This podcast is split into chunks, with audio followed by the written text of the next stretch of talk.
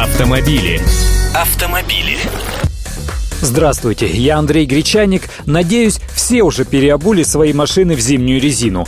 У кого руки не дошли, лучше не откладывать в долгий ящик. Ночные температуры уже почти повсеместно упали ниже нуля. Но сегодня не об этом, ибо зимы приходят и уходят, а бездорожье наше остается. Люди это понимают, поэтому по итогам 9 месяцев текущего года продажи компактных кроссоверов и внедорожников на российском рынке выросли аж наполовину, точнее на 47,9% 2% по сравнению с аналогичным периодом прошлого года. Наибольший объем реализации среди всех SUV приходится на компактные модели. Средние и полноразмерные тоже демонстрируют достойную динамику. В результате совокупная доля кроссоверов и внедорожников в продажах всех новых пассажирских автомобилей по итогам трех кварталов составила 30,2%, хотя всего год назад этот показатель не доходил и до 25%. С каких машин пересаживаемся на внедорожники, это понятно, с легковушек. Традиционно самые крупные Б и С классы теряют долю.